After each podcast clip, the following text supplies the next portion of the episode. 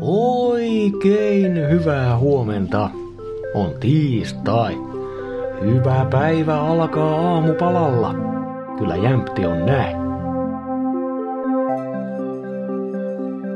On siis 7. maaliskuuta. Nimipäivää viettävät Tarja, Taru ja Taika. Onnittelut asianosaisille.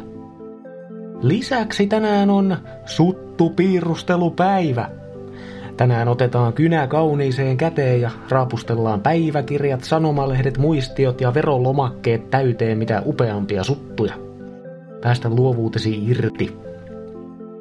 Päivän juuret on muuten vuodessa 2004, kun Doodle Day-kampanjalla lisättiin tietoisuutta epilepsiasta – Ihmiset sai lähettää rahalahjoitusten ohessa omia suttupiirroksiaan tuomaristolle, joka sitten arvioi ja julkaisi teoksia. Ja palkintojakin jaettiin. Jotenkin kovin herttainen kampanja.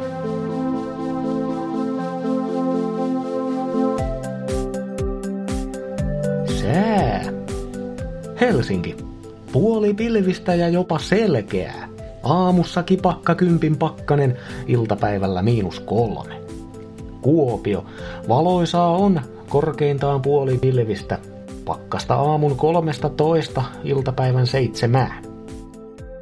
Tampereen aamussa jopa miinus 17. Aurinkoinen iltapäivä menee miinus viidessä. Turussa aamulla miinus 14, iltapäivällä lempeä vain kahden asteen pakkanen. Loppuillassa ja yöllä lumisateita. Salossa muuten sama kuin Turussa, paitsi aamulla ja päivällä asteen kylmempää. Siis miinus 15 ja miinus 3. Tiesitkö muuten, että suttupiirustelijat hyötyy suttupiirustelusta? No kohta ainakin tiedät. Kukapa meistä ei olisi joskus satunnaiseen paperin kulmaan jotain suttua raapustellut. Ja se on kuule hyödyllistä puuhaa. Tiede tietää. Ensinnäkin satunnainen piirtely esimerkiksi oppitunnilla ei ole ajatusten harhailun merkki. Päinvastoin. Suttailu saattaa auttaa keskittymään. Joillekin kun voi oppitunnin tai palaverin sisältö olla niin tuttua tai muuten vaan helposti nieltävää, että aivot tarvitsee lisäksi jotain muuta tekemistä. Ja paperin kulmaan piirteleminen on juuri sopivan kevyttä muuta tekemistä.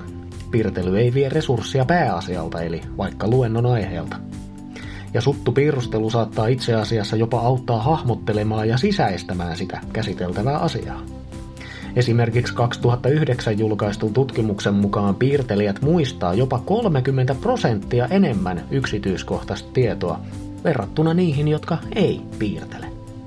Että siitä vaan suttaile maan. Mutta suttaa vaan kynällä, elektroniikka pilaa keskittymisen.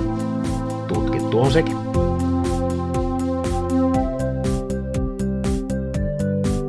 Näin tänään. Kiitos sulle seurasta. Muista, että joidenkin ajatukset on ääniä, toisten on kuvia, joidenkin tekstiä. Ihmiset ajattelee eri tavoin. Ihmiset oppii eri tavoin. Minä ajattelen, siis olen Mikko, ja toivotan tiedekeskeistä tiistaita just sulle.